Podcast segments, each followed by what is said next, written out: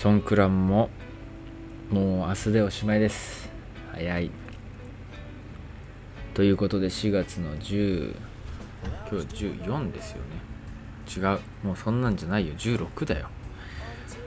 いやーソンクラン休暇。タイの正月もタイの正月ですね。水かけ祭りと言われるものがあるんですけど、まあ、その休暇も終わります。はい。通常はねあの街中でバンバン水かけて、えー、音楽イベントとかあって、まあ、それを楽しみに行く方も多いと思うんですけど、まあ、3年連続コロナの影響で中止と残念な感じですといってもね、まあ、プーケットとかだと、ああとはカオサンとかでもね、なんか水かけしてるっていう状況なんで、まあ、結局、タイの政府が言ってること、警察が言ってること聞かずに動け動いてしまう、そしてそれを取り締まらない警察、いや、実に面白いなと思いながら、えー、部屋にこもってます。どうもよしです。サワディカいやー、やっと、あの、マイク、え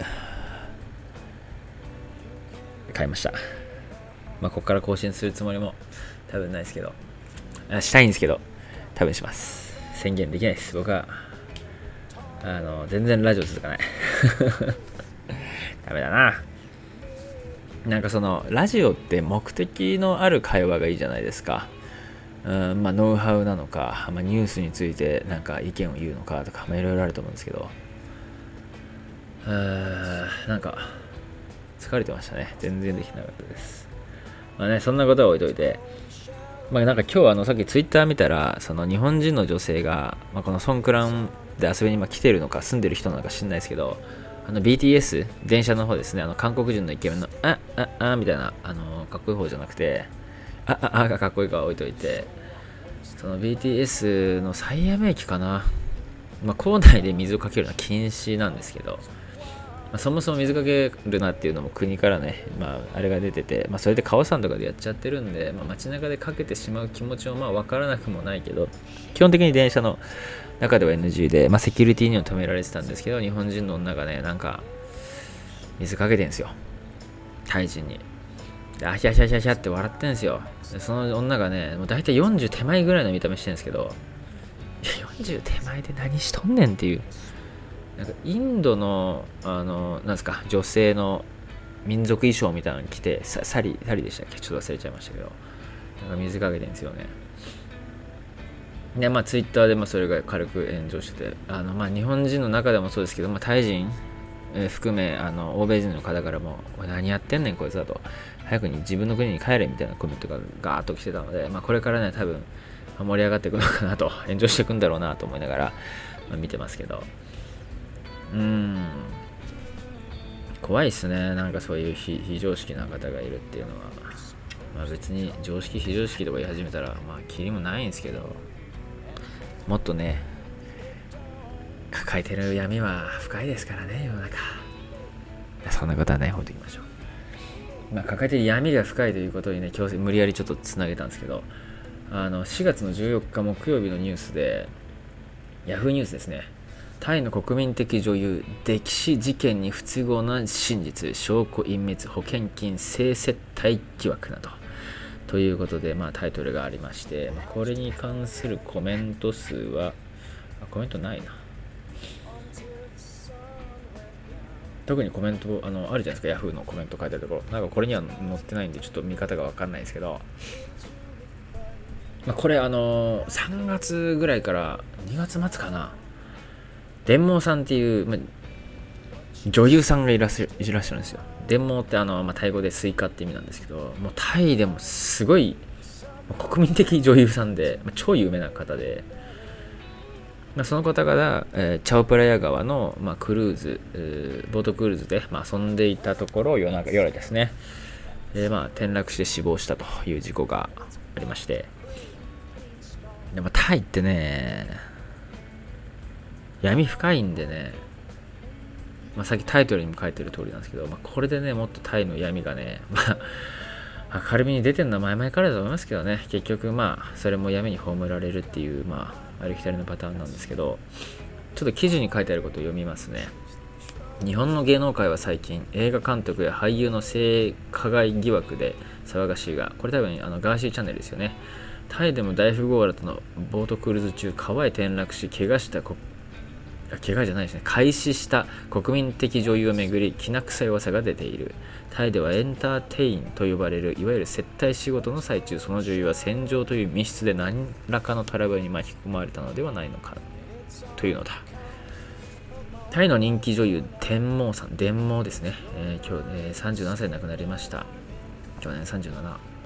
は2月下旬、大富豪所有のスピードボートで首都バンコクチャウプラヤ川をナイトクルーズ中に川へ転落、2日後に水死体で見つかった。同乗者は部下を連れた大富豪とその友人、えー、扇風機と言います。電毛さんの友人ニューハーフ、えー、女性マネージャーといった、えー、面々だ。電毛さんが転落した理由について大富豪は、船尾でニューハーフの足をつかみ、つかみ、用を足している最中に転落したと説明した。船のトイレは荷物が積み込まれ、救命胴衣は全員つけていなかった。ただ、デンモさんはロングスカートの下にレオタードのような下着をつけていた。そんな格好で、しかも女優が外で用を足すのと世間から疑惑の目が向けられていた。しかも、誰一人川へ飛び込み救助しなかった。ニューハーフは、夜で暗かったためにできなかった。マネージャーに至って泳げないから無理と開き直ったが、後に5歳の娘の水泳教室で一緒に泳ぐ SNS 動画が出回っている。大富豪は友人であるマネージャーを介し、電毛さんをクルーズに誘った。実はこれが接待の仕事でその最中に何らかのトラ何かトラブったのではという疑惑が最初からささやかれていた。事実電毛さんが戦場で歌う動画では友達へここへ連れてこい。電毛は話をするのが難しいという男の小声が聞こえる。またマネージャーは事件後関係者にあんな仕事を引き受けたのには私自分の失敗と来入していたということ？またマネージャーは事件後、関係者にあんな仕事を引き受けたの自分の失敗と LINE していた。はいはいはい。本人は、電網がなくなり収入がなくなった。わざと死亡させるようなことはありえないと反論する。ただ自分の娘を電網さんの養女にし、電網さんはその子を受け取り人とした100万バーツの自己保険に入っていた。地元警察は118人の証言に100の防犯カメラ映像、14の携帯動画、物証40品目51品を集め、捜査は最終段階に。部外者だが音声証拠を提出した元警官は、これは殺人事件だと信じてやまない。さらに事件のあった日、川沿いのホテルに大物が待機しており、そこにデモを連れて行く予定だったのでは。だが彼女はそれを拒み、船を飛べないなら飛び降りると言って飛び降りたんだ、などと主張している。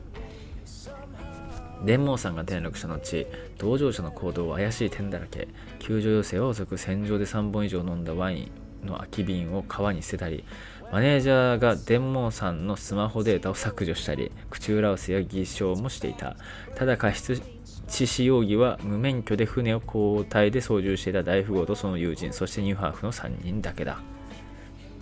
ニューハーフは今後3日、今月3日、警察出頭時に容疑を否認。その前日には友人たちとまた戦場パーティーをしていたが、友人を亡くしたからっていつまでも沈み込んでなきゃいけないの？自分が前に進むために参加したと開き直った。12日には電網さんの母親が、すいません、これ、前で、前室、ちょっとわかんないですけど、前に出るですね。前で前で前出の元警察官らを事実ではない噂を流したとして刑事告訴すると宣言。当初母親は真相究明を強く訴えていたが大富豪らから必要なもの必要なお金を計算して言ってくれればいいと約束されるやトーンダウンした。ちなみに電毛さんは3歳で両親の離婚を経験し、弟とした返した父親にずっと育てられ、母親には毎月数万バーツの生活費を送っていた。警察は18日に捜査を終え、翌日から2日間で同乗者5人の5人を複数の罪で起訴する予定だが、殺人罪に問われることはなさそうだという。こういうことなんです。はい。これがタイです。微笑みの国。国。はい。まあ、ある意味微笑む人がいるかもしれないですね。えー、まあ、まあ、闇は深いですね、このニュース見てると。これもあの、タイの中でものすごい大きなニュースになってて、今でも、まあ、今はちょっとまあ、トーンダウンしてきましたよ。なぜなら、母親がお金をもらって、1億だったかな、3億円だったかな、ちょっと忘れま1億バーツだったかな。結構な金額をもらうみたいな話になって、それでもう捜査しなくていいみたいな話にもなりましたし、結局、まあ、タイの警察っていうのは、まあ、まあ、強いものには巻かれるというか、あ、そういうものはね、皆さんもご存知と言いますか、まあ、東南アジアそういうところがありますんで、日本もああると思いますよ。上級国民に対しては、なんか優しい感じ、あのプリウスのクソみたいな事件ありましたけど、プリウスの事故って、なんか数年間使わなかったじじいいましたけど、やっぱこういうのがあるんで、うん、まあ、他の国にもありますしね、まあ、タイだけではないと思いますけど、まあ、タイはこういうのは何度か見てきてますし、まあ、今回も、えー、まあお金で解決するっていうところで、まあ、すごいよなと。まあ、確実に誰かしら殺してるというか、まあ、いろんな噂ありましたね。僕も最初聞いてた時は、飛び降りてなんかスクールに巻き込まれたっていう、まあ、事故っていう話も聞いてからのやっぱり誰かが、えー、殺したあの3人の中誰か殺して落としただとか、まあ、救助しないっていう話もありましたけどその落ちた時に助けて助けてっていう伝聞さんの声を聞いた周りの船の人が近寄りに行ったけど、まあ、見えなかったとかなんかいろんな証言もなんかあったし結局まあ水死体で見つかった時えー、なんだったっけなふくらはぎにうん、がっつりとなんか刃物に切られた跡があったとかなんだかなんかいろいろまあよくわかんないですけど話はありましたね。まあえー、まあポイントとしては、まあ、結局この国民的スターでさえ、まあ、お金でまあまあ、お金で消された、まあ、何かしらがあって、まあ、落ちてなくなったのか、まあ、殺したのか、ちょっとそれは本当にね、まあ、知るすでもないので、何とも言えないですけど、しっかり警察が調べればわかると思うんですけどね。ただ、誰一人として、殺人罪に問われることはないっていうところが、まず、まあ、問題というか、まあ、捕まえる気ないというか、多分金でなんかされてんだろうなって思いますし、これはまあ、あのまあ、いわゆるなんか外国人のまあ僕らもそうなんですけど、まあ、タイで何かして殺されたら速攻で消されるよっていう。で、綺麗に事故死に処理されるよっていうのはもう目に見えてますんで、いや、怖い話じゃないですか、これ。え？怖いよ、本当に。なんでこんな怖いの、この世の中。こんなもう、デンモさんめっちゃ愛されてる女優さんなんですよ。その、国民的大女優ってなんかいくつかいると思うんですけど、この人も昔からテレビ出てるってのもありますし僕が聞いてるところだと結構トラブル続きの人生だったんですけどあまあそのトラブルがなんかお父さんえ何でしたっけ？なんかりましたね。両親の離婚があって弟ととしも他界した父親にみたいなのありましたしなんかお金なんかすんげえ持ってかれたとかなんかいろ彼氏もなんたらかんたらとかなんかもうもう本当にいろんなこう人生トラブル続きでみんなからもかわいそうだなと。でもまあ本当に可愛いしなんか応援したくなるってこと。めちゃくちゃ応援されて超有名だった方が、まあ、こうなってしまったっていうのが、まあ、すごい悲しいことですし、まあ、それでもまあ、まあ、闇の力、えー、恐ろしいなというところで、えー、これどうなっていくんだろうなっていう話ですよね。はい。まあねでもあのまあ、多分そういう話って中国とかね他の国もあれでしょっていう話ですからね。まあ、別に僕ら外国人、外国人観観光客は巻き込まれることないと思いますけど、まあ、あの、でもあの、調子乗って中入っていくのはやめた方がいいですね。若い頃の僕にもまあ言ってあげたいですけど、一回あの、チャトチャックでカワウソをなんかなんか買って日本に密輸して捕まるみたいなニュースが1回というかなんか複数回ありましたけど、それをきっかけに僕もチャットジャックに行って、その、どこで仕入れられるのかっていうのを YouTube 企画でやった動画があるんですよ。多分まだ上げてますけど、その時に、えー、まあ結局、その、まあ、バイヤーに連絡しないと買えないよっていう話だったんで、ああ、さすがプロの仕事だなとは思ってたんですけど、その中で、えっ、ー、と、チャットジャックってすっごい人にぎわってるんですけど、やっぱ端っこの方に行くと、まあそうでもない、まあ本当にシャッター閉まってるようなところがいくつかあって、まあ、そこに、シャッター街みたいなところの真ん中にポツンとインド人っぽい感じの中東系の人がこう座ってたんですよね、椅子に。タイプ椅子かなんかさせて。で、まあ、この人なんか話しかけやすそうだなと思って、まあ僕見る目ないんでね、話しかけて、あの、まちょっと怪しい感じもしたんでね、あ、この人知ってんちゃうかなと思って、カワウソ知らないですかっていう、あカワウソどこで飼えるか知らないですかって言ったら、ちょっと待ってって言われて、あ、なんか、あれ？これすごいいい感じじゃんと思って、まあ、速攻ビデオをね、あのー、カバンの中に入ってるんですけど、まあ、オンにして、まあ、もちろん見えないようにですよ。まあ、音声だけ撮ろうという、まあ、目的で、まオンにして、で、ちょっとなんか、あなんか、入ってって言われたっけな？ちょっと覚えてないですわ。ちょっとそのディテール覚えてないですけど、えー、まあ、こう、ちょっと待っててって言われて、そのインド人が、まあ、シャッター街のその中の、まあ、ちょっとまあ空いてるとこがあって、その中に入ってったんですよ。で僕もちょっとそこにトトトトッとついてって入ったら、えーとまあ、部屋で、まあ、6、8畳ぐらいの、まあ、正方形ぐらいの、正方形の形した、まあ、大体8畳ぐらいだと思うんですけど、そこにまあ、本当まあ暗闇というか、まあ、電気ポツンと1個、明かりが天井からぶら下がってて、で、そこには机と、まあ、その机の上にパソコンを置いて、そのパソコンの前に、あの全身スーツ姿のがたいのいい、まあ、ロシア人みたいな、ヨーロッパ系の顔をした方、ロシアのかな鼻が特徴的だったけど、まあ、多分そっち系の人なのかな。が、そのなんか、仕事というかパソコンに出て、で、その横に3人ぐらいのチンピラっぽい中央の人が、なんか、座ってタバコ吸って、なんか俺の顔ガッて見て、あ、これやべえとこ来たなと思って、